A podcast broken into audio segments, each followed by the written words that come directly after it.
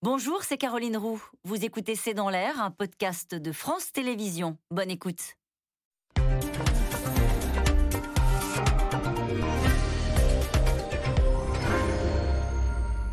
Bonsoir à toutes et à tous. Éric Zemmour aux portes du second tour. C'est le sondage choc publié ce matin dans Aujourd'hui en France qui place le polémiste toujours pas candidat à 15% dans les sondages, à un point seulement de Marine Le Pen.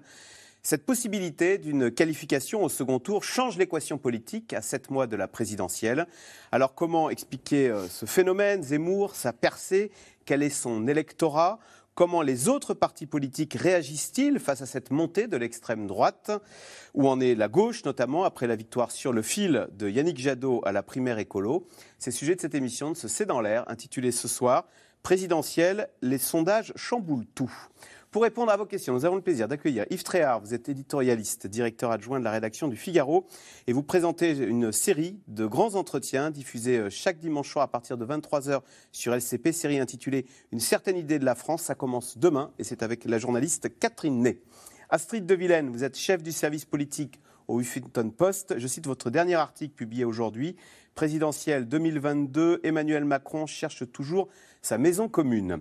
Isabelle de Golemin, vous êtes rédactrice en chef à La Croix. Votre dernier art éditorial intitulé Pour une radicalité écologique qui revient bien sûr sur la primaire écolo.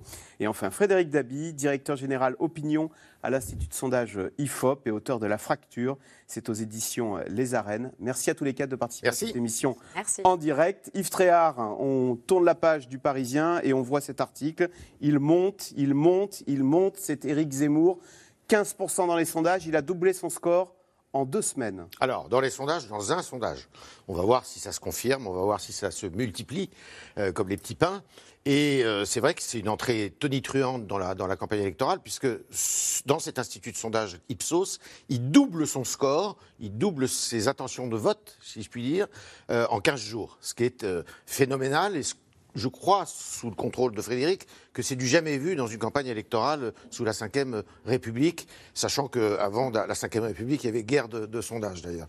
Mais enfin bon, c'est important. C'est important. Et la deuxième enseignement de la chose, c'est que, eh bien, il explose complètement le paysage de la droite, à la fois de la droite républicaine, des républicains, euh, qu'il double d'ailleurs euh, dans, euh, dans ce sondage, et euh, de l'extrême droite, puisque si Marine Le Pen est à 16% alors qu'elle était au-delà de 20 précédemment, enfin il y a quelques mois, c'est qu'évidemment il lui, il, lui, il lui prend beaucoup de voix, il lui prend énormément de voix. Et donc c'est une réalité aujourd'hui qu'Éric Zemmour peut être au deuxième tour de l'élection présidentielle de 2022. Astrid de Villene, sait-on qui est cet électorat là, qui s'est cristallisé autour d'Éric Zemmour et qui a doublé en 15 jours de ce qu'on voit, en tout cas dans les files d'attente euh, pour aller le voir dédicacer ses livres, hein, puisque pour le moment, il n'est toujours pas candidat.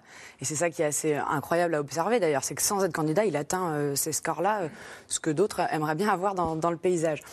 On entend des abstentionnistes, je crois que ça c'est assez nouveau, des gens qui n'avaient même pas voté il y a 4 ans. on entend évidemment un électorat déçu de Marine Le Pen qui, pour eux, elle n'est pas assez radicale. Euh, et on entend un électorat classique de droite. L'électorat Fillon, l'électorat euh, des républicains un peu orphelins qui ne se reconnaissent pas dans Emmanuel Macron et qui se reconnaissent très bien dans cette droite conservatrice, traditionnaliste, voire nationaliste. Donc, ce qu'il réussit à faire, et je crois que c'est ça, en fait, aussi, c'est ce qui, s'est percé dans les sondages, c'est ça aussi qu'elles disent, c'est qu'il réussit à réunir ces trois morceaux-là d'électorat que personne jusqu'alors n'avait réussi à faire. Euh, Isabelle de Golemin, est-ce que parmi l'électorat catholique, il y en a beaucoup, ou il y, en a, il y a une frange qui adhère totalement à, aux thèses d'Éric Zemmour Je pense que Éric Zemmour représente, enfin, comme disait très bien Astrid, il y a une partie de, des gens qui le suivent qui se reconnaissent dans cette droite très conservatrice catholique. Toute son, son on va dire, son discours par rapport à l'Europe chrétienne qu'il faudrait défendre. Alors, alors c'est marrant, parce que d'un côté, vous avez un pape qui dit l'Europe chrétienne, c'est l'Europe qui accueille les immigrés, puis de l'autre côté, vous avez Zemmour qui dit l'Europe chrétienne, c'est l'Europe qui est une forteresse face aux immigrés. Donc, il faudrait savoir de quelle Europe chrétienne on parle. Mais, mais c'est vrai qu'il a, qu'il, qu'il capitalise sur cette tendance-là, qui est la tendance de Maurras, hein, pas, qui, qui, Alors- qui perdure dans la droite conservatrice euh, en France de- depuis, euh, bah, depuis 50 ans. Ce sont les catholiques conservateurs, traditionnalistes Quel est le catholiques conservateurs qui, qui ont le sentiment que leur, euh, que leur patrimoine, leur christianisme est aujourd'hui mis en danger par l'immigration, par l'arrivée de l'islam, etc. Et qui, et qui donc conçoivent finalement le christianisme plus comme une culture qui va leur permettre de rester français, comme on peut dire, plutôt que comme euh, qu'une foi ou quelque chose à pratiquer. Donc je pense qu'il y a ça. Puis il y a aussi ce que Astrid disait très bien, c'est-à-dire je pense qu'il y a aussi euh, dans le, le- le phénomène Zemmour ce phénomène anti-système. Moi, ça me, ça me stupéfie toujours. C'est-à-dire qu'effectivement, il y a des gens qui, qui se sont abstenus, donc qui ne croient plus au système. Et Zemmour, comme Macron d'ailleurs il y a cinq ans, il est représentatif d'un rejet du système. Donc, il y a Le fait aussi- qu'il n'ait pas de parti politique, vous Voilà. voulez dire c'est un atout pour lui finalement, au lieu d'être une... Il est complètement hors système et, et c'est là peut-être qu'il y aurait une question à se dire pourquoi est-ce que les Français n'aiment pas leur système politique et finalement estiment que ce système politique aujourd'hui ne les représente plus? C'est l'acte Isabelle- 2, l'acte 2 du dégagisme. C'est ça. Isabelle Le Goldman, vous recevez du courrier des lecteurs d'ailleurs, c'est c'est une question qui, qui, euh, qui j'allais dire qui crispe, en tous les cas qui, euh, est, euh, qui, euh, vous, euh, qui intéresse beaucoup euh, l'électorat Alors, catholique. Je crois que ce qui intéresse beaucoup les catholiques par rapport à, à il y a quelques années, c'est l'islam, enfin ce qui leur fait peur. D'accord. C'est-à-dire qu'il y, a- il y a quelques années, on avait plutôt un lectorat, les catholiques étaient plutôt, on va dire, accueillants euh, par rapport à l'islam. Et là, depuis effectivement pas, pas mal d'années, ils se crispent. Alors la hiérarchie, hein, l'épiscopat, les prêtres euh, essaient d'être dans le dialogue, etc. Mais c'est vrai qu'à la base, les gens ont peur. hein, et, et ils ont d'autant plus peur qu'on a aujourd'hui, on, on l'a vu, il y avait encore un sondage cette semaine, il y a, il y a une, une déchristianisation extrêmement brutale, extrêmement forte en France, avec de moins en moins d'enfants baptisés, de moins en moins de, de mariages, même d'enterrements à l'église. Et donc il y a un certain nombre de catholiques qui se disent, oh là là, mais qu'est-ce Il y a un remplacement thé- théologique. C'est exactement, c'est le remplacement religieux en tout cas. religieux. Frédéric Alors vous, vous êtes peut-être le mieux placé pour nous dresser le portrait robot de l'électorat euh, Zemmour. Oui, c'est vrai que ça a été bien dit. hein. Euh, moi, je m'intéresse moins au fait que symboliquement, pour la première fois, il dépasse Xavier Bertrand, Valérie Pécresse ou Michel Barnier. Il y a dix ans, il y avait des sondages qui mettaient Marine Le Pen et euh, Nicolas Sarkozy euh, au coude à coude. Il y a 20 ans, on ne parlait que de la percée de Jean-Pierre Chevènement, qui était monté à 15-16%, qui pouvait faire turnubuler le système Jospin-Chirac. Mais ce qui est très intéressant, et ça a été très bien dit, c'est qu'il y a un double gisement électoral pour Éric Zemmour, et tous les sondages, quels qu'ils soient, montrent une euh, dynamique jamais vue pour une personnalité non élue, non politique. Emmanuel Macron était quand même dans le système et il n'était pas dans une dynamique en septembre 2016 ou en octobre, c'est le moins que l'on puisse dire, et une euh, personnalité qui n'est pas encore candidat. Et cette double dynamique, c'est cet alliage euh, inédit, vous l'avez très bien dit, d'un électorat de droite traditionnel, retraités, personnes âgées, qui ne voient la France qu'à travers le prisme du déclin. Et euh, Éric Zemmour est sur cette thématique, mais pas depuis peu de temps. Depuis maintenant, le suicide français, c'est 2014, si je ne me trompe pas. Et puis, un électorat euh, du Rassemblement national, plus jeune, moins diplômé, issu des catégories euh, populaires, et ces abstentionnistes qui a manqué à Marine Le Pen et au RN aux élections régionales, qui, comme tous les électorats, veut gagner l'élection présidentielle. Et dans ce cadre-là, l'antienne, la phrase que Éric Zemmour ne fait euh, que répéter comme un leitmotiv que Marine Le Pen n'est pas au niveau, Marine Le Pen se fera encore balayer dans un duel de second tour face à Emmanuel Macron, Marine Le Pen ne peut pas gagner l'élection euh, présidentielle, bah, c'est un poison de, moins en moins lent. euh, par rapport à laquelle elle n'est pas mitridatisée, et de plus en plus, euh, cet électorat y croit. Et c'est ce qui explique, quel que soit euh, le sondage, celui d'IFOP arrive dans quelques, quelques heures, on a euh, cette Vous avez publié un sondage sur Marine Le Pen. sur l'élection présidentielle avec le, avec le Figaro, Figaro, avec le Figaro. pour ne pas trahir de secret. Et- lundi. voilà, tout à fait. Et un peu de publicité. Mais voilà, au-delà de ça, ce que je trouve très intéressant, c'est qu'il capitalise sur le, sur le nouvel entrant. C'est-à-dire que ce n'est pas un homme politique classique, c'est le moins qu'on puisse dire. D'ailleurs, on se posait ici sur ce plateau la question de son statut éditorialiste, Ouais. polémiste, journaliste, est-il un homme politique? Et donc, dans ce cadre-là, il bénéficie de traits d'image, de représentation en rupture avec les stéréotypes traditionnels associés au personnel politique. Le parler cash.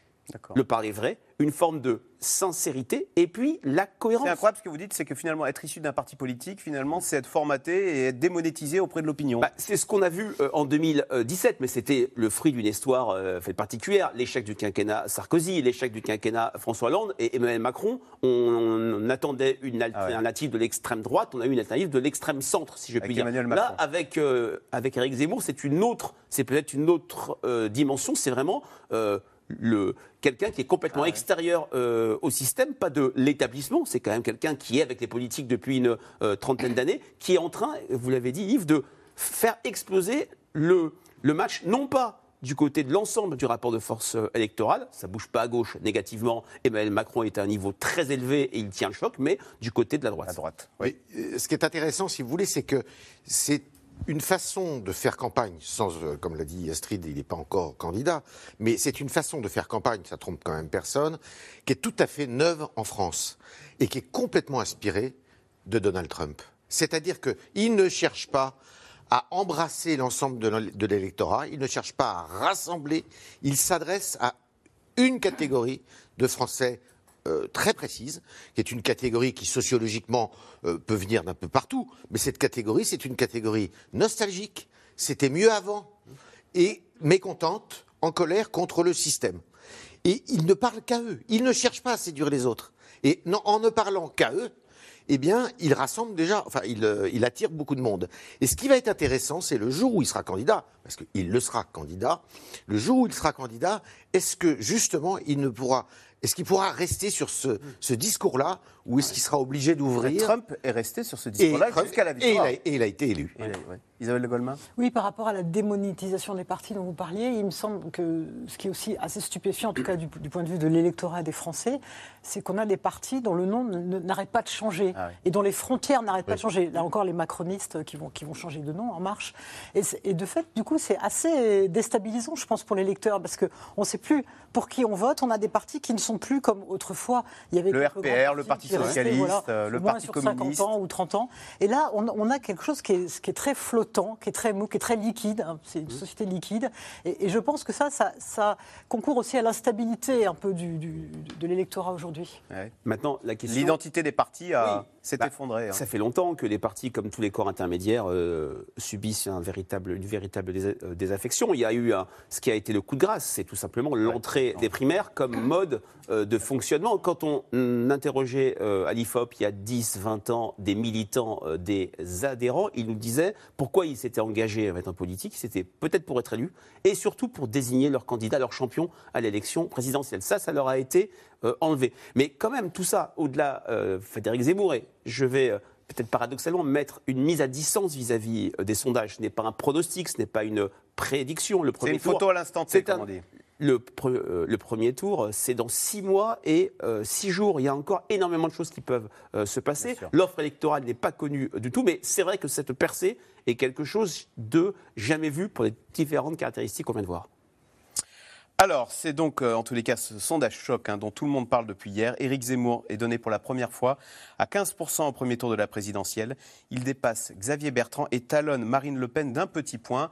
Mélanie Nunes avec Magali Lacrose et Stéphane Lopez. La surprise de ce début de présidentielle, c'est lui, Éric Zemmour. En un mois, ses intentions de vote ont pratiquement doublé. L'essayiste toujours pas déclaré candidat perturbe le jeu politique.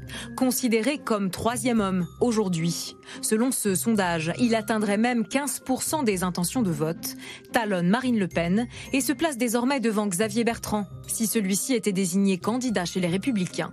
Alors ce matin à droite, on tente de se montrer rassurant. Nous, chez les Républicains, nous gardons notre sang-froid. D'abord parce que ce sondage, euh, il faut le redire, n'a aucune valeur prédictive. On est encore très loin de la présidentielle, hein. on est à sept mois, et on sait très bien que des sondages qui ont été faits à une trop longue distance sont ensuite démentis. Donc euh, une élection présidentielle, c'est aussi important de le redire, elle se cristallise dans les trois derniers mois. Et là, c'est pas le cas. Après, c'est vrai que euh, il faut être honnête. On a nous un sujet à droite, c'est que pour l'instant, nous n'avons pas encore notre champion, c'est-à-dire que nous n'avons pas de candidat euh, naturel. Un candidat qu'ils désigneront en décembre. Le parti vient de fixer les règles pour cette primaire. À l'intérieur, une clause anti-Zemmour qui empêche le polémiste d'y participer. Car les républicains s'inquiètent. Éric Zemmour ne cesse de faire du pied à son électorat, comme ce jour-là, lors d'un colloque sur le conservatisme. Aujourd'hui, tous reprennent mon discours pour tenter de vous séduire. Ne soyez pas dupes. Les anciens chiraciens qui voudraient vous représenter se disent opposants de Macron. Mais que lui oppose-t-il vraiment À un discours qui convainc ses sympathisants LR. Éric Zemmour, en fait, est le point de pivot entre le Rassemblement national et les Républicains. Il prendrait des, voix des deux côtés. Donc, euh, je pense qu'on devrait tous se rassembler derrière lui pour qu'enfin on ait un vrai président euh, de droite euh, en 2022. Moi, j'aurais préféré que ce soit une primaire ouverte pour qu'on puisse avoir un vrai débat d'idées. Un débat d'idées entre des personnalités plus au centre, comme Valérie Pécresse et Xavier Bertrand, et, un débat d'idées avec aussi des personnalités comme Éric Zemmour, voilà, qui est le grand absent de cette, de cette, de cette primaire fermée. En attendant la désignation d'un candidat à droite, Éric Zemmour profite du vide, selon ce sondeur. La droite ne pourra pas tenir si elle attend encore le deux mois, euh, sachant qu'elle est totalement prise dans un étau entre d'une part Emmanuel Macron qui continue de multiplier ses coups de boutoir euh, pour siphonner de plus en plus le, vote de droite. C'est ce qu'il fait euh, systématiquement depuis 2017 euh, et depuis la nomination d'Édouard Philippe à Matignon. Et d'un autre côté, les deux candidats radicaux de droite extrême ou d'extrême droite, Marine Le Pen et Éric Zemmour, qui, on le voit bien dans le cas d'Éric Zemmour, contribuent à affaiblir la candidature de la droite. Même constat chez Nicolas Sarkozy. L'ancien président tacle Éric Zemmour. Quand il n'y a plus rien à débattre, ça laisse de la place à tous ceux dont l'excès sert d'argumentation. Est-ce que vous pensez à Eric Zemmour en disant ça non mais, pour moi... Qui s'appuie beaucoup sur l'histoire, sur le patrimoine culturel français. Mais pour moi, il n'est pas la cause du vide, il est le symptôme. Une autre candidate est elle aussi fragilisée par le polémiste. Pourtant, Marine Le Pen veut faire bonne figure. Non, ça ne m'inquiète pas, parce que j'ai vu des candidats monter, puis descendre. Et si on écoute à chaque fois en septembre-octobre avant une élection, les sondages et les médias, on a le mauvais cheval qui arrive. Nous, on est serein. Ça va peut-être vous étonner, mais on est serein. Est-ce qu'il faut, euh, pour euh, se faire entendre aujourd'hui, euh, faire le buzz, avoir des propos très franchement limites en termes de démocratie, de Est-ce qu'il faut débattre avec Éric Zemmour? Marine Le Pen pourrait le faire? Marine Le Pen est candidate à la présidente de la République. Lors de la campagne, il y aura des débats. Elle débattra avec tous les candidats. Alors cette propulsion dans les sondages va-t-elle se concrétiser pour Éric Zemmour? En 2002, Jean-Pierre Chevènement était monté à 14% d'intention de vote, mais n'atteindra finalement qu'à peine 5% le jour du scrutin. Alors, question de téléspectateur Astrid de Vilaine. Les sondages en faveur d'Éric Zemmour, est-ce un exutoire plus que de véritables intentions de vote? Il y a le côté exutoire dans soutien à Zemmour? C'est possible, et d'ailleurs, c'est ce qu'incarne d'ailleurs Éric Zemmour, cette forme d'exutoire anti-système euh, très. Euh, euh, qui va très très loin en fait dans, dans, ce qu'il peut dire. Hein. il y a un conseiller d'Edouard Philippe qui me disait cette semaine, on ne sait pas comment le contrer parce que il, dit, si un candidat classique disait 15% de ce qu'il dit, Eric Zemmour, il y aurait un débat national sur, euh, sur le scandale, etc., dans ses outrances euh, et dans son discours anti-musulman, qui d'ailleurs, à mon avis, n'ont pas beaucoup la parole, eux, pour répondre, mais c'est un autre sujet. Je crois que la, la, comparaison avec Donald Trump, elle est excellente, parce que là-dessus, Donald Trump, il pouvait dire les plus grandes fake news et et ça passait. Et d'ailleurs, il a été élu là-dessus. Euh, et sur le, nous, on a fait une enquête cette semaine au HuffPost sur les réseaux euh, Zemmour sur Internet. On s'est aperçu que ce sont des gens très jeunes, une sorte de melting pot. Euh, très intéressant qui ressemble énormément au réseau de, qui soutenait Donald Trump sur les réseaux sociaux. C'est aussi pour ça qu'il a gagné, hein, Donald Trump, avec aussi bien des suprémacistes blancs que des misogynes, que des propos racistes extrêmement haineux, mais aussi des jeunes influenceuses euh, de 16 ans, 18 ans, euh, qui ont l'air d'être tout à fait des jeunes femmes classiques et qui attendent avec impatience Eric Zemmour. Et cette espèce de chose qu'on ne voit pas, qui est un peu en sous-marin, que nous on a beaucoup, on a beaucoup enquêté pour regarder, je crois que ça dit aussi quelque chose du phénomène. Et d'ailleurs cette semaine, euh, Eric Zemmour était l'un des plus suivis sur les réseaux sociaux et il commence à, engranger aussi des. Et ça, c'est des choses qui sont. Qui, pendant la campagne de Donald Trump, c'est aussi ça qui l'a fait décoller et qui sont comme sous les radars, mais qu'il faut, à mon avis, regarder. Frédéric Dabi? Oui, alors sur Trump en plus, et là il y a un vrai point commun avec euh, Éric Zemmour, c'est que Trump, quasiment jusqu'au bout, personne ne pensait qu'il euh, gagnerait, y compris lors des débats où euh, Hillary Clinton avait plutôt raté des choses. Jusqu'au bout, c'était il allait perdre. Et, là, sur Éric Zemmour, on n'a pas posé de questions comme ça, mais il a un potentiel électoral qui n'est pas très fort il ne dépasse pas 21, 24%, ce qui est quand même pas rien, mais ce n'est pas si fort que ça. Et c'est quand même le candidat potentiel qui a le plus de c'est tout à fait exclu que je vote pour lui. Mais 50, alors sondage Odoxa, hein, 59% ils, euh, rejettent euh, Éric Zemmour. Il est en tête des personnalités c'est pas la même suscitant le plus de rejets. Voilà, là, le- Est-ce que c'est pas un, le rejet, un- un la plafond, popularité. non pas de Là- verre, mais un plafond de béton ça, quand Oui. On a 59% des Français qui vous rejettent. Oui, sachant que la question pour Éric Zemmour, c'est pas le second tour où il y a cette logique euh, faite d'élimination qui avait été euh, théorisée et par Guy Mollet et par Charles Pasqua. Plus tard, au second tour, on élimine au premier tour, on choisit. C'est le premier tour. Et c'est vrai que la question, est-ce que le vote Zemmour est un, euh, exutoire, renvoie à est-ce que c'est un vote d'adhésion ou est-ce que c'est un vote tribunicien? Et c'est vrai que dans une élection euh, intermédiaire, euh, on peut se faire plaisir avec un vote de protestation. La présidentielle, et clairement, les Français sont beaucoup moins dedans que nous tous euh, ici. Au fur et à mesure qu'on va rentrer dans la campagne, on va voir, si je puis dire, mentalement avancer l'idée suivante chez les Français à qui confie-t-on les clés de la Maison France? Est-ce que Éric Zemmour est bien celui-là? Et cette radicalité qui plaît tant pourrait, pourrait, pourrait peut-être se fracasser sur la question de la crédibilité. Alors, Yves Tréhard. Oui. je crois que ce qui est important de dire, parce qu'on nous fait souvent la critique à nous autres et, et aux médias en général, qu'il est le produit d'un d'un emballement médiatique. C'est faux. Je voudrais absolument dire que c'est complètement faux. C'est un jugement qui n'a aucune valeur. On nous faisait le même procès en 2007 euh, avec Madame Ségolène Royal. Alors c'était une victoire électorale qu'il a propulsée Voilà. en 2004 au régional. Voilà. Alors que c'était une victoire électorale qui l'avait propulsée et euh, néanmoins elle n'était pas très connue et elle a pris la lumière comme ça. On peut euh, faire euh, moult, on peut donner moult exemples là-dessus. Le phénomène Zemmour, bon, il a ses propres qualités et s'il est là, c'est qu'il a un discours qui correspond à ce que certains veulent écouter, veulent entendre. Aujourd'hui, on verra si c'est le cas quand la campagne, la dure campagne commencera et où il faudra faire des propositions. Euh, mais troisième considération, il en est là aussi parce qu'il y a une faiblesse. Alors c'est ce que j'allais dire. Une Question faiblesse de la téléspectateurs. droite. Pour la droite, le véritable problème n'est-il pas l'absence de leader incontesté chez les LR Puisque Xavier Bertrand, il est passé devant Bertrand, est devenu le quatrième homme maintenant. Il est derrière Zemmour. Mais il y a une médiocrité, si vous me permettez euh, l'expression du discours des républicains qui est tout à fait euh, affligeante, avec euh, une- un manque d'incarnation qui est euh, tout à fait incroyable aussi, et qui laisse un boulevard à Éric Zemmour. Quant à Madame Le Pen, je suis désolé, mais Madame On Le verra Pen... sur Madame Le Pen. Mais donc, selon vous, la- la- la- finalement, cette compétition entre Valérie Pécresse et Xavier Bertrand et euh, Michel Barnier est suicidaire pour, bien l'issue sûr. de la droite? Et d'ailleurs, le sondeur que vous, que vous interviewez tout à l'heure euh, le dit, c'est que dans- on, on ne connaîtra finalement le candidat des Républicains que dans deux mois. Que le 4 décembre. Et ouais. je vais vous dire une chose, si dans deux mois, avec euh, des si on mettrait Paris en bouteille, mais si dans deux mois, Éric Zemmour n'est pas à 15, mais à 18%, et que les Républicains continuent à être à 12 ou 13 ou 14%, mais le match est plié. Isabelle de Golemin, dans le sujet, on a vu des jeunes militants LR dire mais on aimerait bien d'ailleurs pouvoir débattre, y compris à la primaire avec, euh, euh, avec euh, Éric Zemmour. Hier, Éric Zemmour était à Lille, il a rendu visite, on va voir la photo, à de jeunes militants LR, visiblement ravis de s'afficher, alors c'est, on va voir la photo, euh, aux côtés de Éric Zemmour. Est-ce à dire que chez les LR, face à ce vide dont nous parlait euh, euh, euh, Yves. Yves Tréhard, il y a aussi la tentation Zemmour Bah oui, parce que effectivement, Eric Zemmour rassemble une partie des- de, de ce dont on parlait tout à l'heure, de, de ces conservateurs, un peu de, de cette famille conservateur catholique, on va dire ça comme ça. D'ailleurs, c'est François-Xavier Bellamy, le premier, hein, qui a regretté que Zemmour ne participe pas à cette espèce de choix euh, au Congrès euh, en, en décembre. Puis j'aurais envie de dire, effectivement, il y a, y a à la fois une médiocrité, je ne sais pas, en tout cas, il y a, une grande attente.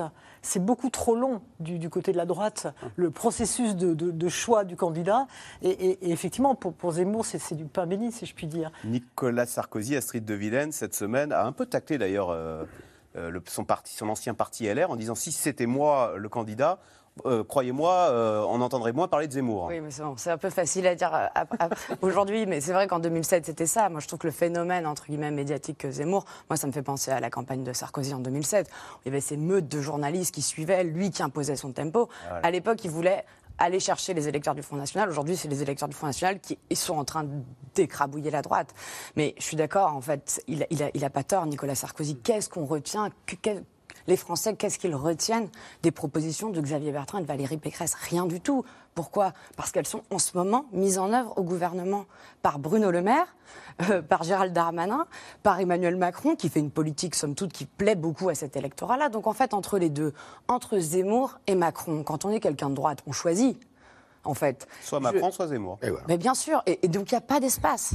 Et ce qui est très étonnant, il y a un ministre cette semaine qui m'a dit qu'ils sont en train de se suicider, les, les- les républicains. Je trouve que c'est un peu fort, mais je vois très bien ce qu'il veut dire. En attendant comme ça deux mois, ils lui font la courte échelle. Et quand on regarde bien les réseaux Zemmour, parce que vous avez compris que nous on le fait beaucoup, en fait, les, les- les- les très proches de Zemmour, ceux qui organisent sa campagne, ceux qui le conseillent, son conseiller en communication, c'est un ancien de Nicolas Sarkozy. Ils sont tous des républicains. Et le pire, c'est qu'ils sont même en ce moment au Sénat, assistants parlementaires de, sénatrices de droite, etc. Donc, si vous voulez, c'est pour eux, c'est la même. Enfin, c'est la même chose. Et je suis assez d'accord avec vous, euh, Yves, sur le côté. euh, les, médias n'ont rien inventé.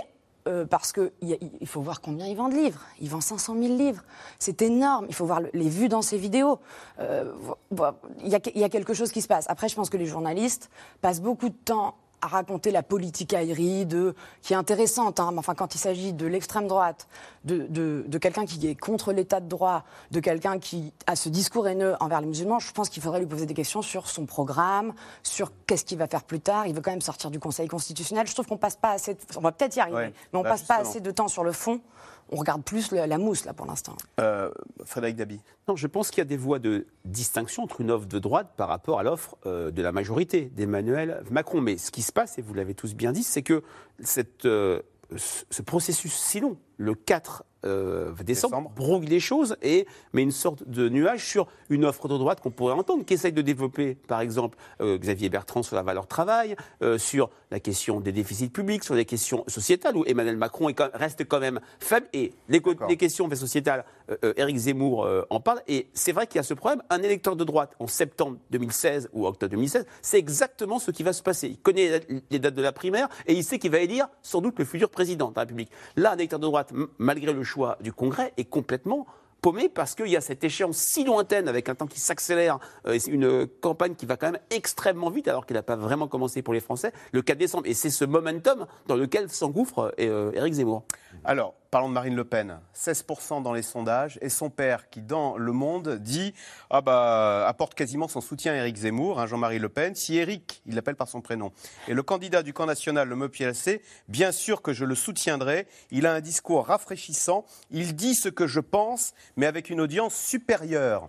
Bah oui. euh, manière, on- il y a des les, les liens entre Éric Zemmour et Jean-Marie Le Pen sont très très serrés. hein. Ils se connaissent très bien, ils se voient beaucoup, ils s'appellent, ils se téléphonent. Et euh, euh, Éric Zemmour est plus proche dans l'idéologie, si vous voulez, de Marion Maréchal, dont chacun sait qu'elle est plus proche elle-même de son grand-père que de sa tante. Euh, c'est pas la même culture tout ça. hein. Les déjeuners de famille doivent être animés. Je ne sais pas s'il y en a encore, mais Ma- euh, Marine Le. Pen n'a plus, plus besoin d'ennemis avec sa famille. hein. Ils l'ont été. Si vous voulez, il y a des convictions chez Éric Zemmour qu'il n'y a pas chez Marine Le Pen. Marine Le Pen, euh, elle- d'abord, elle a changé de braquet, si je puis dire, et c'est ce que probablement une partie de son électorat n'a pas bien compris. Euh, elle est passée d'une droite euh, euh, très dure, elle a poli son discours pour le rendre euh, plus accessible, Euh, elle a poli aussi sa présentation, beaucoup plus féminine, elle est beaucoup plus souriante, elle est moins agressive dans le verbe, et, tout ça, ça n'a finalement, ça l'a fait rentrer dans le système, elle. Alors que lui, Éric Zemmour, il n'est pas dans cette posture-là, lui.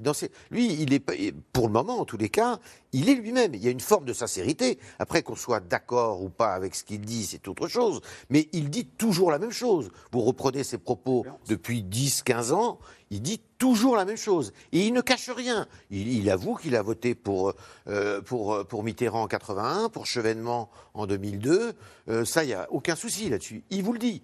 Et donc, il y a, et, et les, et les Français aiment ce genre de sincérité. Ils n'aiment pas qu'on leur cache des choses. Et donc, c'est assez logique que de, de voir que Éric Zemmour euh, est, est- est plus proche. Et puis, il a les, je dirais, il a le verbe le, de, de Jean-Marie. Il a le verbe de Jean-Marie. Et, et la culture de Jean-Marie. Parce que les Français aiment aussi les gens de culture. Et, et ça, on ne peut pas lui enlever. Il a une culture qui est très affirmée. Isabelle de Golemin, comment Marine Le Pen euh, peut-elle réagir face à ça? Est-ce qu'il faut combattre Éric Zemmour? Et comment combattre Éric Zemmour? Je pense que l'atout de Marine Le Pen, c'est qu'elle reste quand même, me semble-t-il, un plus populaire dans les catégories populaires. C'est-à-dire qu'Éric Zemmour euh, mange euh, aux côtés de droite sur les, les, les cadres, les cadres supérieurs, la bourgeoisie. Mais par contre, du côté de la France plus populaire, effectivement, Marine Le Pen reste devant. Donc, à mon avis, c'est ça qu'il faut qu'elle accentue. Elle- De ce fait, c'est un peu son, son, son, couloir elle. Et puis, il me semble aussi qu'il y a. Moi, ce qui me frappe beaucoup par rapport à cet effet Zemmour, c'est que finalement, souvenez-vous, il il y a trois semaines, de quoi on parlait On parlait du Covid. Donc, on est, parlé, on est passé d'un seul coup d'un espace surmédiatisé par le Covid à un espace surmédiatisé par Zemmour. C'est comme si Zemmour s'était engouffré dans toutes les peurs, dans toutes les inquiétudes, dans, toutes les, voilà, dans toute cette panique qu'on a eue depuis un an et demi, parce qu'on a quand même été dans le brouillard, on, on s'est mis à douter de nos scientifiques, douter de l'Europe, douter des frontières, dou- douter de est-ce qu'on allait rester en vie? Enfin, c'était quand même assez angoissant ce qui s'est passé. Personne n'aurait pu penser que ça se passerait. Donc il y a eu quelque chose d'assez important avec tout ce qu'on a vu euh, au niveau des, fake news, au niveau des complotistes. Et, il me semble que, que toute cette espèce de, on va dire, de, de peur qui s'est cristallisée comme ça autour du Covid, elle, elle s'exprime quelque part dans l'effet Zemmour. Et de fait, il y a beaucoup de complotistes maintenant qui, qui, qui vont sur, le, sur, sur Éric Zemmour. Donc voilà. Peut-être peut que ça va aussi se calmer une fois qu'on aurait retrouvé un- une situation sanitaire à peu près correcte. Frédéric Dabi, 15% pour euh, Éric Zemmour, 16% pour Marine Le Pen. Est-ce qu'on peut dire que l'extrême droite est devenue si puissante en France qu'elle peut se payer le luxe d'avoir euh, deux partis ou deux candidats en passe d'être élus au second tour C'était le cas également euh, en 2002 où Jean-Marie Le Pen avait euh, affronté. euh, Il n'y en avait qu'un, là il y a deux Il temps. y avait, euh, oui, c'était un camp qui était, qui était en, qui était en dissidence. Quand même, je le répète, c'est un sondage qui demande en fait confirmation, même si euh, 16-15 c'est particulièrement euh, symbolique, surtout que 16% c'est le score à quelques dixièmes près de Jean-Marie Le Pen le 21 avril euh, 2002 et la poussée de Marine Le Pen depuis qu'elle a pris le pouvoir au, Rassemblement national au Congrès de Lyon, c'est quand même une rupture totale avec son père sur le plan, bien sûr, des dérapages, et aussi sur le plan euh, de vouloir le pouvoir, euh, de développer une offre euh, programmatique qui sort du logiciel insécurité immigration, même si je pense qu'avec la percée euh, Frédéric Zemmour, on entend déjà revenir. ce lieutenant revenir au galop sur les deux euh, mamelles ou les deux leviers du vote RN. Mais je le répète, ce 16-15% est assez spectaculaire, avec en plus Xavier Bertrand qui serait à 14%, mais ça demande vraiment confirmation. J'ai rappelé ce sondage de septembre 2011, un sondage IFOP JDD, qui donnait Marine Le Pen quasiment au coude à coude, voire dans des hypothèses devant le président sortant de l'époque, Nicolas Sarkozy. Ce n'est pas du tout ce qui s'est passé, passé, quand la sûr. campagne est entrée dans sa dernière ligne droite. Euh, Est-ce qu'on peut imaginer euh, que les deux finissent par, euh, Marine Le Pen et Éric Zemmour, par se retrouver euh, main dans la... Non, vous n'avez Impossible. pas l'air d'y croire. C'est absolument impossible. Éric Zemmour, il n'est pas là pour ça. Éric Zemmour, euh, il, il va aller à cette élection parce que justement, ça. Alors, le, le- faut pas mal le prendre, mais ça l'amuse au sens où il a envie de faire turbuler le système. C'est évident. Euh, il Qu'est-ce qu'il attend d'ailleurs Lui-même estime que c'est. ben, il n'a pas intérêt à, se déclarer euh, maintenant. Ça que- lui fait pas peur Ça va pas trop vite tout ça mais non, au contraire, euh, il il peut se déclarer. Ce qui va être assez intéressant, c'est de savoir si ils vont se déclarer en même temps et le président de la République et Éric Zemmour, parce que euh, il est question dans le camp du président de la République que le président de la République puisse se, se déclarer peut-être avant la fin de l'année, au mois de décembre. d'accord. Euh, et Éric Zemmour, c'est pas. ce serait inédit pour un sortant. Oui, ce qui fait-. S'il fait tout ça, Éric Zemmour, c'est pas pour euh, au dernier moment euh, se, mettre derrière euh, Marine Le Pen. Marine Le Pen, dont il dit pique-pendre. Pique-pendre. Oui, Astrid de Oui, J'allais dire, ils se sont tellement déjà battus dans les médias, par médias interposés, ils sont tellement allés loin que moi non plus je ne les vois pas euh, se réunir. Et d'ailleurs, Éric Zemmour n'y aurait pas intérêt, puisque justement il se bat pour être anti-système. Donc il n'a absolument pas intérêt, lui, à récupérer euh, une Marine Le Pen. La question, c'est plus si en effet 15 et 16 font 31, euh, ça veut dire que deux, deux candidats d'extrême droite dans ce pays peuvent. En, se payant le luxe, comme vous disiez, d'être euh, Désunis d'être désunis, à arriver, accéder quand même au. Et là, pour le coup, il y a un réservoir de voix. Parce que eux, s'ils ne, se- ils ne s'unissent pas, c'est une chose. Les électeurs, en revanche, sont très poreux. pour eux. Alors, on parlait d'Emmanuel Macron. Quand va-t-il euh, se déclarer? En tous les cas, il reste en tête dans les intentions de vote. Les marcheurs LREM, eux, battent le terrain et défendent son bilan. Je vous propose de regarder ce reportage à Lille-sur-la-Sorgue. C'est à côté d'Avignon. Reportage de Mathieu Lignot avec euh, Arnaud Fora et Ilana Azinco. Merci à tous euh, d'être là ce matin. Donc premier tractage avec le nouveau, euh, le, nouveau, le nouveau support. Début de campagne dans le Vaucluse pour ces militants en marche. L'idée, c'est de rappeler euh, bah, depuis 2017 euh, tout ce qu'on a apporté en plus pour le quotidien des Français. Avant une candidature officielle d'Emmanuel Macron, il faut vendre son bilan avec ce petit prospectus rose. Est-ce que c'est un clin d'œil au Parti Socialiste ou pas du tout? Non, euh, je ne pense pas que ce soit un clin d'œil au Parti Socialiste. je pense que les Français, ils n'attendent pas des slogans, ils n'attendent pas des couleurs et ils n'attendent pas des logos. Euh, L'important, c'est vraiment ce qui est écrit dedans. Et le département n'est pas vraiment de gauche, ni même acquis à la République en marche. Ici, ce sont plutôt les Républicains ou le Rassemblement national qui récoltent le plus de voix. Mais les militants de la majorité sont mobilisés. Et ce jour-là, Maude Bréjon, porte-parole LREM, est venue se frotter au terrain. C'est important d'aller prendre le pouls et euh, prendre le pouls aussi dans des endroits qui euh, peuvent nous paraître moins favorables. Euh, moi, j'étais tête de liste à Levallois aux élections, donc les terrains politiques euh, compliqués, euh, j'ai l'habitude et je connais. Et effectivement, le Vaucluse, euh, bah, c'est une vraie terre de conquête. C'est le département euh, de Julien Aubert, c'est le département de Thierry Mariani. Deux figures des LR et du RN. Sur ce marché très touristique, l'accueil est en demi-teinte. Bonjour mesdames. Merci. Le bilan du président ne plaît pas toujours. On a régressé. Et s'il repasse, ça va régresser encore plus. faut pas être avec les œillères, dire ouais, parce que vous êtes là, ouais, Macron. Non, il faut dire ce qui est. Il a fait de très bonnes choses. Alors moi je dis, ils font ce qu'ils peuvent. Oui, 5 ans, c'est largement assez. Surtout pour la sécurité, il n'a rien fait du tout. C'est de pire en pire. Et justement, récemment, Emmanuel Macron a mis le paquet sur le régalien, souvent critiqué par l'extrême droite ou la droite. Comme au Beauvau de la sécurité. L'accueil du président par le candidat Xavier Bertrand est pour le moins glacial. Et merci d'ailleurs de continuer à proposer sur ces sujets qui sont si importants. On aura un débat. Un vrai débat. Normal. Il va venir.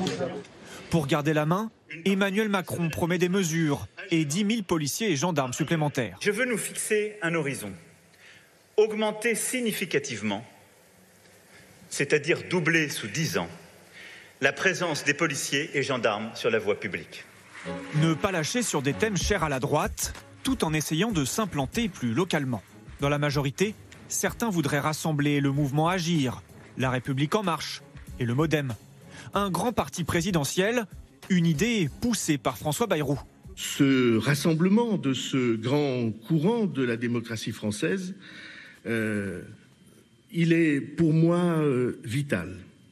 Vous me suivez, oui, là, parce que j'ai l'impression, parce que j'ai l'impression, j'ai eu l'impression d'un grand moment de solitude. Donc, euh, Malaise passager pour une idée déjà enterrée par Emmanuel Macron lui-même. Mercredi dernier, le président dîne avec des proches à l'Élysée, François Bayrou et Édouard Philippe. Selon France Info, il aurait tranché. Moi, je ne suis pas obsédé par les élus locaux. Ce qui m'intéresse, ce sont les électeurs.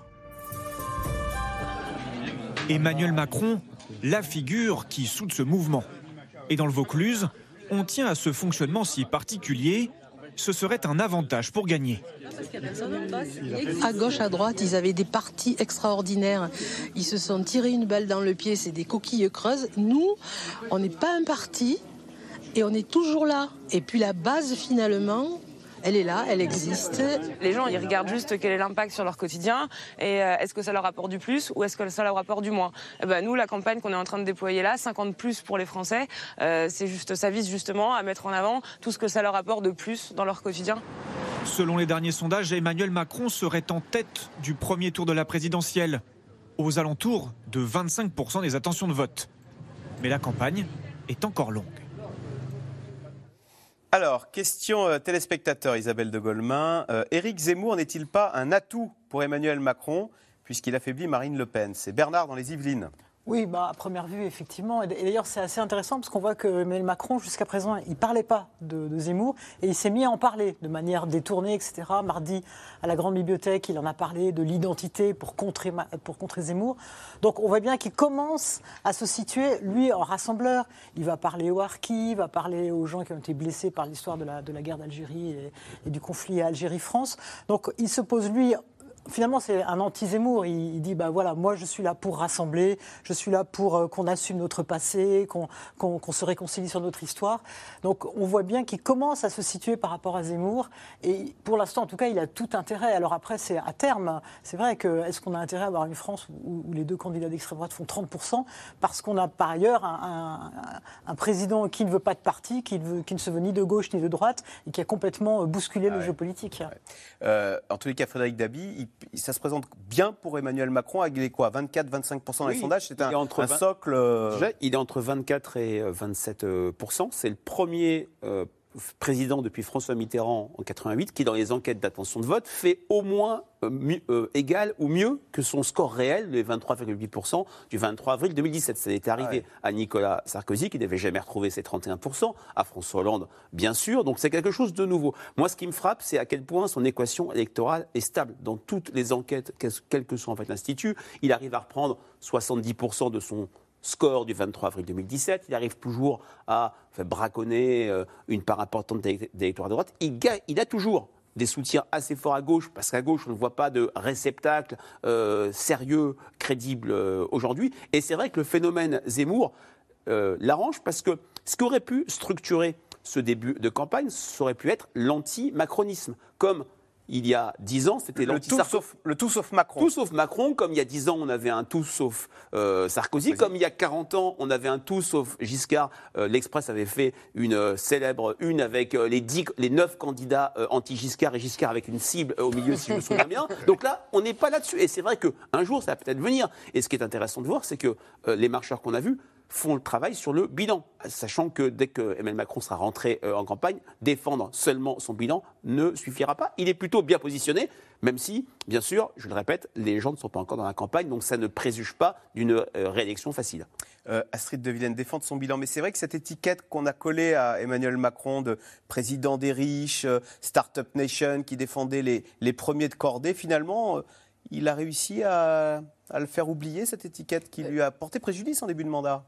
Oui, parce qu'on est passé du pognon de dingue qu'on ne voulait pas dépenser au quoi qu'il en coûte euh, incroyable où ça, il pleut des, des euros et des milliards d'euros. Donc, et en fait, euh, je suis d'accord avec vous, c'est en, en train un peu de s'effacer, de s'estomper cette image président des riches, même si je crois que ça reste quand même dans le pays, dans l'opinion, et le, le reportage d'ailleurs euh, le montrait. Mais en fait, les deux ans de crise, on sait que, enfin, c'est pas toujours évident, mais quand on est en crise, le capitaine, le président, souvent, il, il se maintient parce que les gens dans, dans la crise ont envie d'avoir une sorte de stabilité. Mais il l'a pas trop mal géré, cette crise, en fait. Je pense qu'au final, c'est ça qu'on va retenir. On s'est beaucoup tous énervés sur les masques et les tests au démarrage. Le quoi qu'il en coûte, je crois que ça restera. Et je crois que ça peut aussi embêter la gauche. Hmm. Pourquoi? Parce qu'il est en train de faire un programme Ah ouais. socialiste, là, en ce moment. Il faut quand même le dire. Il y a des- On socialise euh, Non, la enfin, vie vous des voyez. Français. hein. Oui, et puis là, le- les, les mesures qui sont prises sur le gaz, les, les mesures qui sont prises sur le pouvoir d'achat, les milliards qu'on envoie aux, aux- aux fonctionnaires, à la, à la police, etc.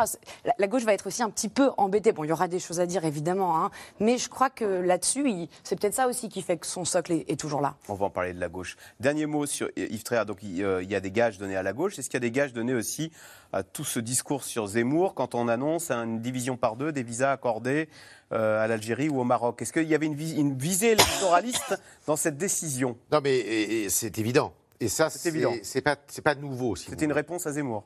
C'est une réponse à Zemmour et à Marine Le Pen. Le, le- le discours régalien du président de la République, qui était quasi inexistant quand même, il faut le dire, au début du quinquennat, euh, a commencé à, à émerger il y a un an. C'est très simple, c'était à la fin de l'été euh, 2000, euh, 2020, euh, où il a commencé à nous sortir bah, la loi sur le séparatisme, parce que ça fait presque un an qu'on est dessus, la loi sur la sécurité, euh, des mesures contre l'immigration. Et donc, euh, et là, il œuvrait d'abord pour satisfaire sa clientèle électorale et la partie la plus à droite de sa clientèle électorale, parce qu'il ne faut pas oublier qu'il a euh, quand même un, euh, un électorat de droite, je dirais la droite entrepreneuriale, celle qui euh, euh, est dans les affaires. Qui aime les réformes. pardon Qui aime, Qui aime les réformes. qui aime les Ça, réformes. on a vu sur le marché la dame qui dit il fait Voilà. ce qu'il peut. Exactement, c'est ça. C'est- Cette droite-là, euh, euh, elle vote pour lui. Et d'ailleurs, c'est bien le problème des républicains aujourd'hui. Et donc, euh, il fallait qu'il euh, qu'il muscle son discours euh, à, son endroit, un, discours sur la sécurité, parce qu'il y a une réalité, il y a des problèmes de sécurité, il y a des problèmes d'immigration, des problèmes d'autorité et de d'autorité de l'État dans ce pays. Alors, cette autorité, eh bien, depuis un an, je dirais qu'il y travaille, il y travaille constamment, et cette mesure sur les visas, qui est une mesure qui, diplomatiquement, va et peut avoir des conséquences très importantes, hein, surtout avec ces trois pays-là.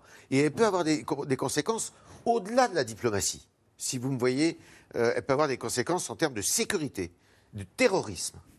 Euh, C'est-à-dire bah, euh, ça peut être pris d'une façon euh, de, de- de- de- de choc justement entre de civilisation et, et ce- ce- cette mesure évi- évidemment elle est là pour euh, contrer et Marine Le Pen et Éric Zemmour. Euh, question un peu provocante. Et si Macron n'y allait pas? Quand, est-ce qu'il- quand et comment il va se déclarer Et est-ce qu'on est sûr qu'il se déclare Alors, euh, il- il- Moi, je Astrid sais, pas quand est-ce qu'il va se déclarer parce que personne ne le sait pour l'instant, même lui.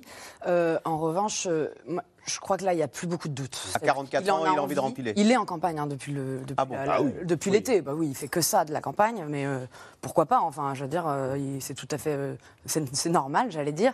Après, il faut jamais oublier que il peut toujours se passer quelque chose. Bien sûr. Donc il reste six mois, c'est court et c'est long en même temps. Isabelle. Beaucoup de ses proches disent c'est un, il est favori, mais modérément. C'est-à-dire que s'il Ah. arrive quelque chose, euh, c'est patatras. Donc il ne faut pas qu'il fasse d'erreur aussi, lui.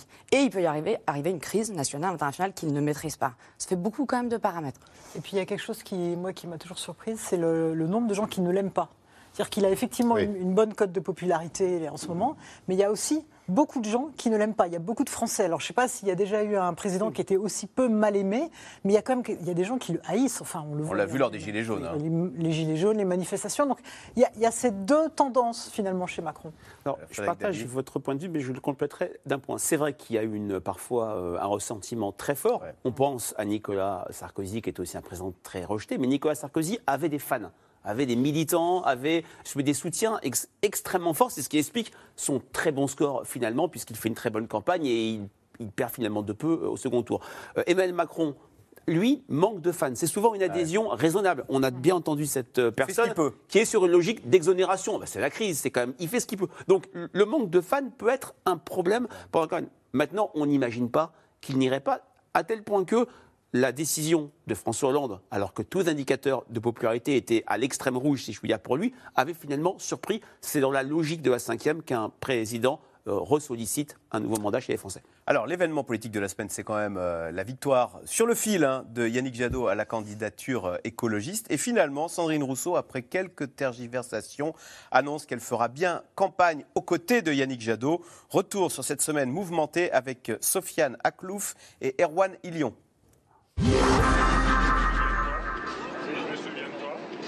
Le candidat à la primaire revêt le costume de candidat à la présidentielle. Après sa désignation par les sympathisants écologistes, Yannick Jadot a choisi la Savoie pour son premier déplacement et imposé ses thèmes de campagne. Souveraineté industrielle, protection du climat, protection sociale. Face aux dissensions dans son parti, le vainqueur doit rappeler qu'il est bien le seul et unique candidat et veut rassembler sa famille politique pour 2022. Moi, je respecterai euh, chacune, chacun euh, des candidats. Euh, on a besoin de tout le monde. On a besoin de Sandrine, on a besoin de Delphine, on a besoin d'Éric, on a besoin des 122 670 personnes qui ont fait l'effort de participer à un vote. Et le vote a tranché la primaire. La primaire est terminée. Un message adressé à Sandrine Rousseau, finaliste malheureuse de la primaire, mais qui compte bien peser dans la campagne. À 49%, ils pourront plus jamais se passer de nous. Depuis l'annonce des résultats, elle dénonce un dialogue assez peu constructif avec Yannick Jadot et est allée jusqu'à conditionner son soutien au vainqueur. Qu'il entende que c'était une victoire courte et que c'était une victoire qui euh, aussi euh, se faisait un peu euh, euh, bousculer par une autre ligne qui était assez différente et que cette ligne-là, elle a amené des gens à la politique, mais vraiment beaucoup, et des gens qui n'y croyaient plus. Elle a levé un espoir et cet espoir-là, il faut pas le décevoir. Yannick Jadot doit réconcilier cette ligne radicale avec la sienne, plus réaliste, Jeudi, le numéro 1 d'Europe Écologie Les Verts a donc dû calmer le jeu. C'est lancé, la. Il n'y a pas de discussion, euh, euh, il y a un, un soutien inconditionnel. Euh, je note que c'était euh, l'engagement euh, de Delphine euh, Bateau, d'Éric Piolle et de Sandrine Rousseau au soir euh, de euh, sa défaite, au soir de la victoire de Yannick Jadot. Et je regrette vraiment là euh, euh, son attitude qui est euh, très peu constructive et qui ressemble un peu, oui, à une logique de mauvaise perdante. Message reçu du côté de Sandrine Rousseau. Hier, l'écoféministe a fini par apporter son soutien sans réserve à l'eurodéputé écologiste. Yannick Jadot a gagné cette primaire et je le suivrai et vraiment euh, sans aucun, sans aucun état d'âme. Avec Sandrine Rousseau ralliée, la nouvelle cible de Yannick Jadot s'appelle Anne Hidalgo. Les Verts ont tendu la main au Parti socialiste. Leur rêve, obtenir le retrait de la maire de Paris au profit des écologistes. Mais le premier secrétaire du PS espère encore le scénario inverse. J'avais dit, il faudra à un moment avoir un candidat commun à l'élection présidentielle. J'avais fixé un critère clair, l'offre qui serait celle qui avait la plus attractivité au moment de l'élection. Pour moi, le critère, c'était les élections municipales, départementales, régionales. Elles ont donné un avantage aux socialistes. Bon, les écologistes ont considéré que ça n'était pas euh, du tout leur, de leur goût. Ils ont préféré avoir un mécanisme de primaire que je respecte. Si la question d'une alliance à gauche se pose, c'est parce que dans les sondages, Anne Hidalgo ne décolle pas. Elle est même désormais clairement distancée par Yannick Jadot et Jean-Luc Mélenchon dans une dernière enquête qui la donne à 5,5%. Pas découragée, Anne Hidalgo préfère continuer sa campagne, l'air de rien, en solo. Avec le soleil en plus. hein. Dans les Deux-Sèvres, à la rencontre d'élus ruraux, elle tente d'effacer son image de candidate des grandes villes en imposant ses thèmes de campagne. Faire en sorte que nos enfants retrouvent la chance de pouvoir étudier, apprendre. C'est euh, les commerces qui périclitent et euh, c'est du mal-vivre, alors qu'on peut s'appuyer beaucoup, beaucoup sur ces territoires euh, ruraux pour essayer de gagner toutes et tous en qualité de vie. Gagner en qualité de vie et surtout gagner des voix. Mais avec sept candidats sur la ligne de départ, le second tour de la présidentielle paraît inaccessible pour la gauche. Euh, Astrid de Villene, Anne Hidalgo qui parle des territoires, des commerces qui périclitent, c'est un registre dans lequel elle est, on n'a pas l'habitude de l'entendre, puisqu'à Paris, les commerces ne périclitent pas. Oui, mais enfin, si on regarde les images, elles font quand même, euh, on dirait, une élue locale. euh, euh, maire adjointe, quoi. Enfin, c'est pas du tout une, une- une image de campagne présidentielle à six mois. C'est même Pourquoi ça ne triste. décolle pas alors? Moi, je crois que le Parti socialiste est dans un vieux logiciel. Et il n'a pas fait son aggiornamento, contrairement à d'autres, et je pense par exemple à Emmanuel Macron. C'est-à-dire qu'elle a fait une- un début de campagne très à l'ancienne. Euh, elle a commencé par faire un appel de maire téléphoné dans la presse locale, ce que faisaient les candidats socialistes d'il y a 20 ans, en disant on veut Madame Hidalgo. Bon, Madame Hidalgo a fait a démarré sa campagne. Elle a fait Paris Match à la campagne dans une robe verte pour dire voilà, je suis candidate, je suis la candidate de la campagne. Je, crois que la gauche a oublié en fait que ses électeurs, ils sont plus du tout là-dedans. Et ensuite, pardon, je finis, elle, a- elle est allée dans Le Point, qui est un journal de droite, pour faire son, son- ses bonnes feuilles d'un livre. Elle ne voit pas du tout, enfin je ne sais pas si elle ne le voit pas, mais en tout cas beaucoup de gens à gauche ne voient pas ce qui se passe dans le pays. Et ce que Sandrine Rousseau d'ailleurs, à son niveau, incarnait, c'est-à-dire les mouvements écolos, les mouvements de jeunesse, les mouvements féministes, les mouvements antiracistes ou qu'on pourrait appeler décoloniaux. Ce pays-là, qui ne vote plus, qui ne se sent absolument pas représenté par la gauche actuelle, alors même qu'il est très engagé dans son, quotidien, en étant très écolo, très inclusif, etc., la gauche n'a pas réussi à aller le chercher. Et je suis un peu, je, pense qu'ils sont dans une situation compliquée à cause de ça euh, notamment. Ça veut dire quoi, Yves Tréhard Que les thèmes portés par les écologistes sont finalement l'avenir de la gauche, ou devraient l'être? Bah, normalement, si, si vous voulez, le, problème, c'est que la gauche, euh, et même la deuxième gauche, n'a jamais réussi à émerger vraiment dans notre pays. La social-démocratie est bien fatiguée. Et euh, effectivement, on pouvait imaginer qu'au XXIe siècle, l'avenir de la gauche passe par l'écologie. Alors, elle va peut-être passer par l'écologie à terme, mais euh, pour le moment, on a quand même du mal à l'imaginer parce que les écologistes parlent assez peu d'écologie. Pour finir, Madame Rousseau ne parle pas d'écologie, elle parle effectivement de décoloniaux, de- d'intersectionnalité, de, wokisme, de tout ça. Elle refait l'histoire en fait, et elle refait, elle est dans la guerre, euh, la guerre des sexes. hein. Elle a- la lutte des classes a été remplacée par la lutte des sexes euh, chez Madame Rousseau euh, et chez une partie des écologistes.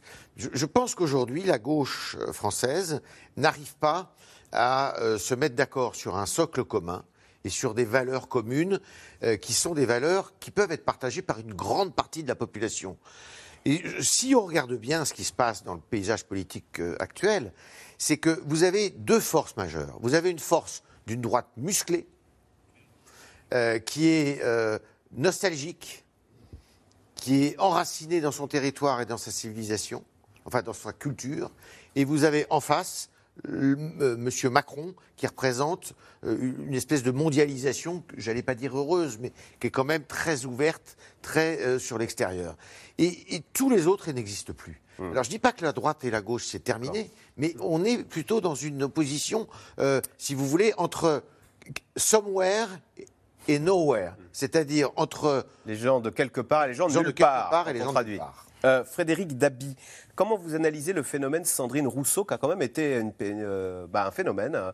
Euh, Est-ce qu'il va durer Est-ce que c'est À l'échelle des écologistes, Oui, là, voilà. quand même, hein. À le l'échelle des écologistes, est-ce qu'elle porte pas des phénomène- thèmes Il n'y a pas une petite graine Alors, quand même? Ça a été un phénomène à l'échelle d'une primaire relativement euh, ouverte, mais qui n'a euh, convaincu que 120 000 personnes. hein. c'est euh, euh, 40 fois moins que la primaire de droite en euh, 2016. C'est vrai qu'auprès de certains segments, notamment euh, la jeunesse, il y a euh, une appétence sur des questions, euh, sur les solutions radicales en termes de féminisme, en termes euh, d'antiracisme. Oui, cette jeunesse-là, plutôt woke, euh, euh, c'est-à-dire ne voyant la société qu'à travers les, euh, les injustices, les discriminations, a été séduite par euh, Sandrine Rousseau, mais pardon, ce n'est pas la gauche telle qu'elle pourrait euh, exister si elle était plus visible, si elle arrêtait de parler de mécano, euh, électoral, je me retire, euh, on fait l'union. Moi, je rappelle souvent euh, un exemple simple. 74, une gauche parfaitement unie derrière François Mitterrand, il perd.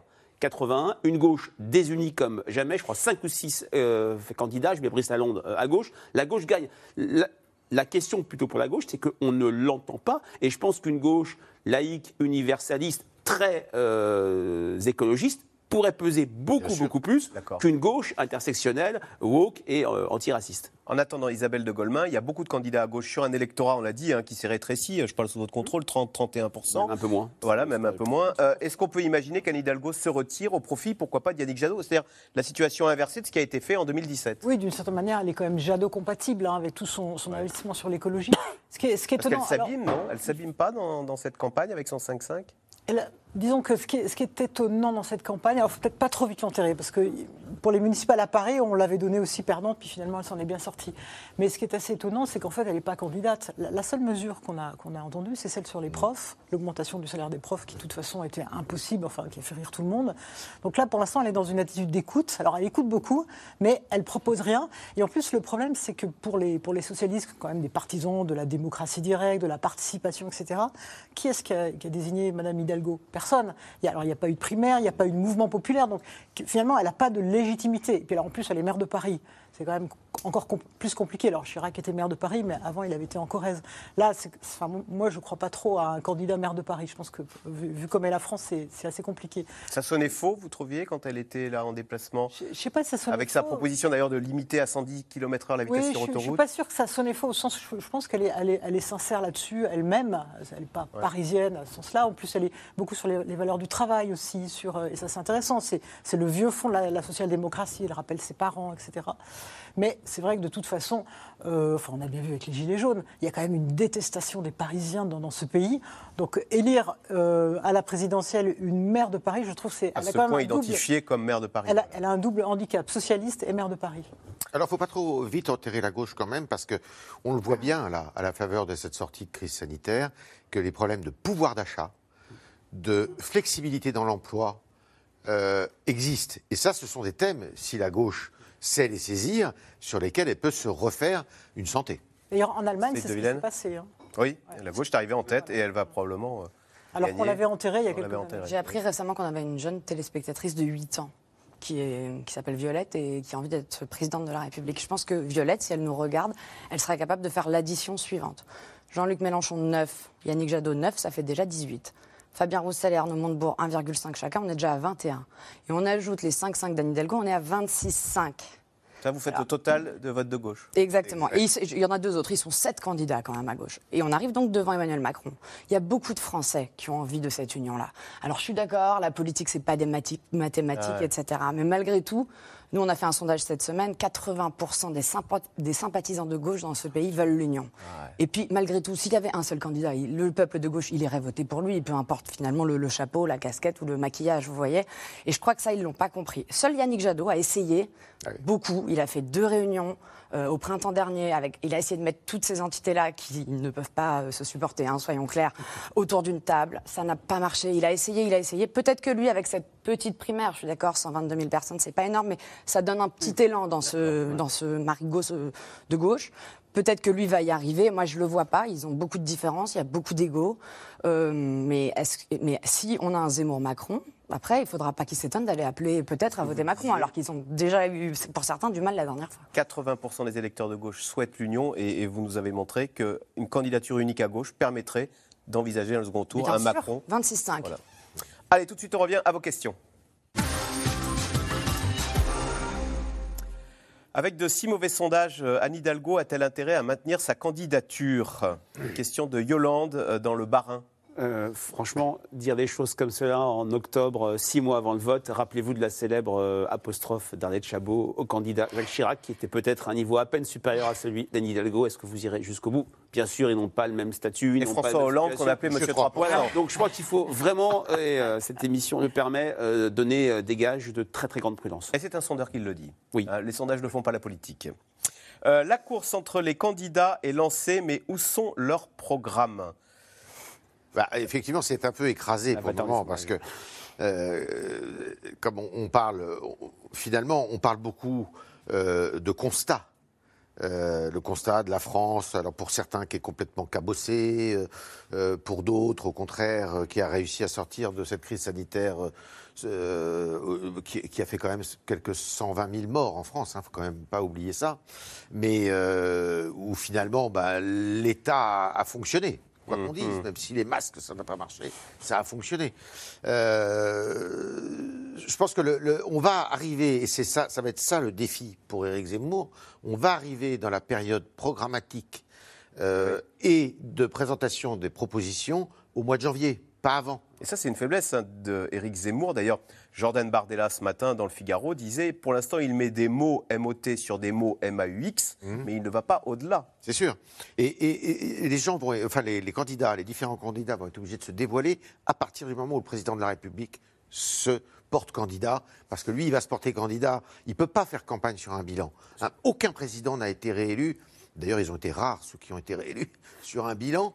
Il faut euh, impérativement trouver euh, bah, une martingale. Et, ça ne pourra pas être euh, et de droite et de gauche. Il faudra qu'il trouve autre chose. Question de Bernard dans le Gard. Éric Zemmour et Marion Maréchal pourraient-ils s'allier? Comment Marion Maréchal voit-elle tout cela Isabelle de De, Goldman. de fait, on, on a, on a vraiment une alliance, à mon avis, entre l'électorat de Marion Maréchal, qui est cet électorat très conservateur, euh, plus ou moins effectivement de- d'obédience catholique, et puis, euh, et puis, et puis Zemmour qui se, qui se bat beaucoup sur l'identité de la France, Nationaliste, en fait. euh, la, la culture chrétienne, etc. Donc on, Un on ticket, voit bien, ça pourrait euh, on voit bien un ticket. asseoir Alors, euh, la- Oui, oui, c'est vrai, c'est vrai que ça serait, ça serait. Ça serait en tout cas, en plus, ça permettrait à Marion Maréchal de donner un coup à sa tante, c'est ce qui, à mon avis, Après le- Elle a, les- toujours dit, elle a toujours dit qu'elle ne s'opposerait jamais politiquement à sa tante, qu'il a quand même élevée, etc.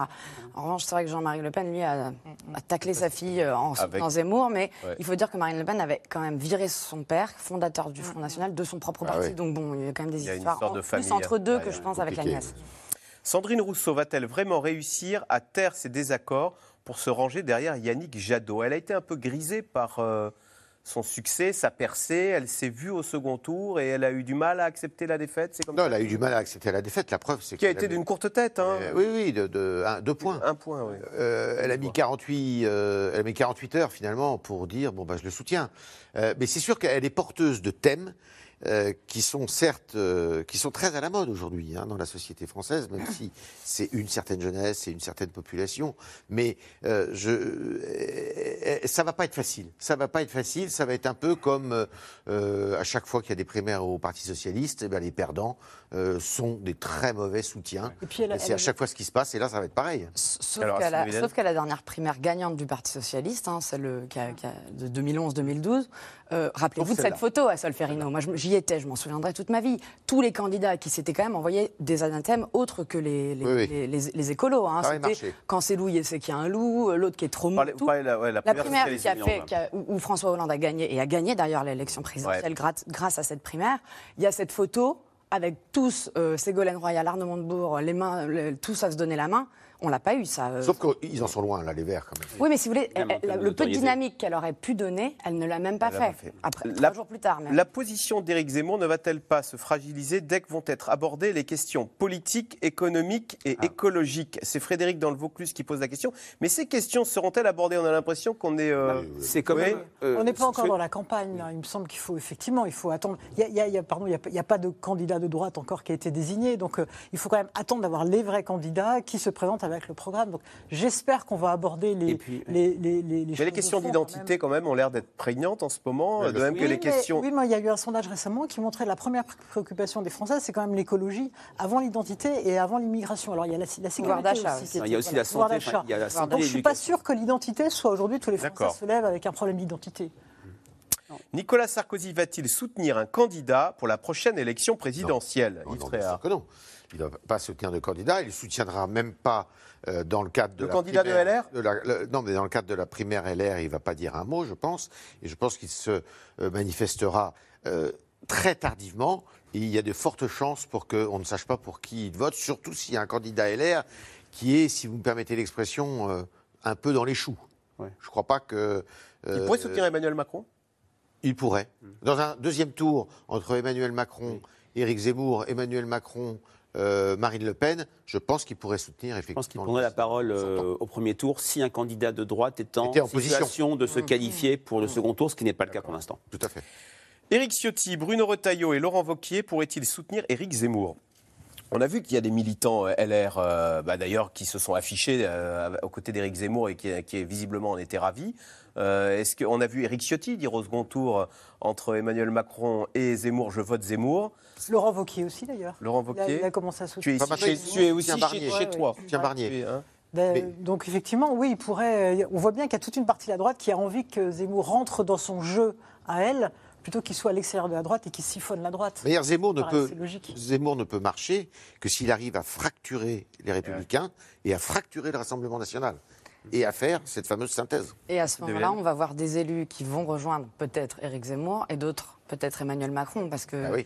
un, un- un élu, il pense aussi à sa circonscription, à son poste de ministre. euh, Et, et c'est vrai que Ciotti, Morano, par exemple, pour ne citer que ces deux-là, ils sont très très proches idéologiquement d'Éric Zemmour. D'ailleurs, ils le soutiennent sur les réseaux sociaux, etc. Et d'ailleurs, c'est tout le problème de la droite actuelle euh, traditionnelle, c'est son logiciel, c'est où est-ce qu'elle habite. Et on a vu Christian Jacob, le patron de LR récemment. Un jour, il dit qu'Éric Zemmour euh, n'est pas raciste. Le lendemain, il dit qu'il finalement, il ne faut pas qu'il soit dans sa primaire. Finalement, si, personne n'a rien compris. Alors, il reste peu de temps et la question est compliquée. Qu'est-ce qui différencie le programme de Marine Le Pen et de celui d'Éric Zemmour? En quelques mots. Bah, on ne connaît pas vraiment le programme Éric d'Éric Zemmour. Zemmour. Pour l'instant, c'est plutôt Cassandre que celui qui propose. Eh Il ben est voilà. plus libéral, à mon avis, que. oui, euh, peut-être. Ce qui plaît à l'électorat C'est- LR. Il y a quand même beaucoup de points communs aussi sur Au l'Europe. niveau sociétal, peut-être Moins. Merci beaucoup d'avoir participé euh, à cette émission. Je rappelle que C'est dans l'air est disponible gratuitement en podcast audio sur toutes les bonnes plateformes. On se retrouve euh, lundi pour un nouveau C'est dans l'air, mais vous restez sur France 5 à suivre C'est l'hebdo. Bon week-end sur France 5.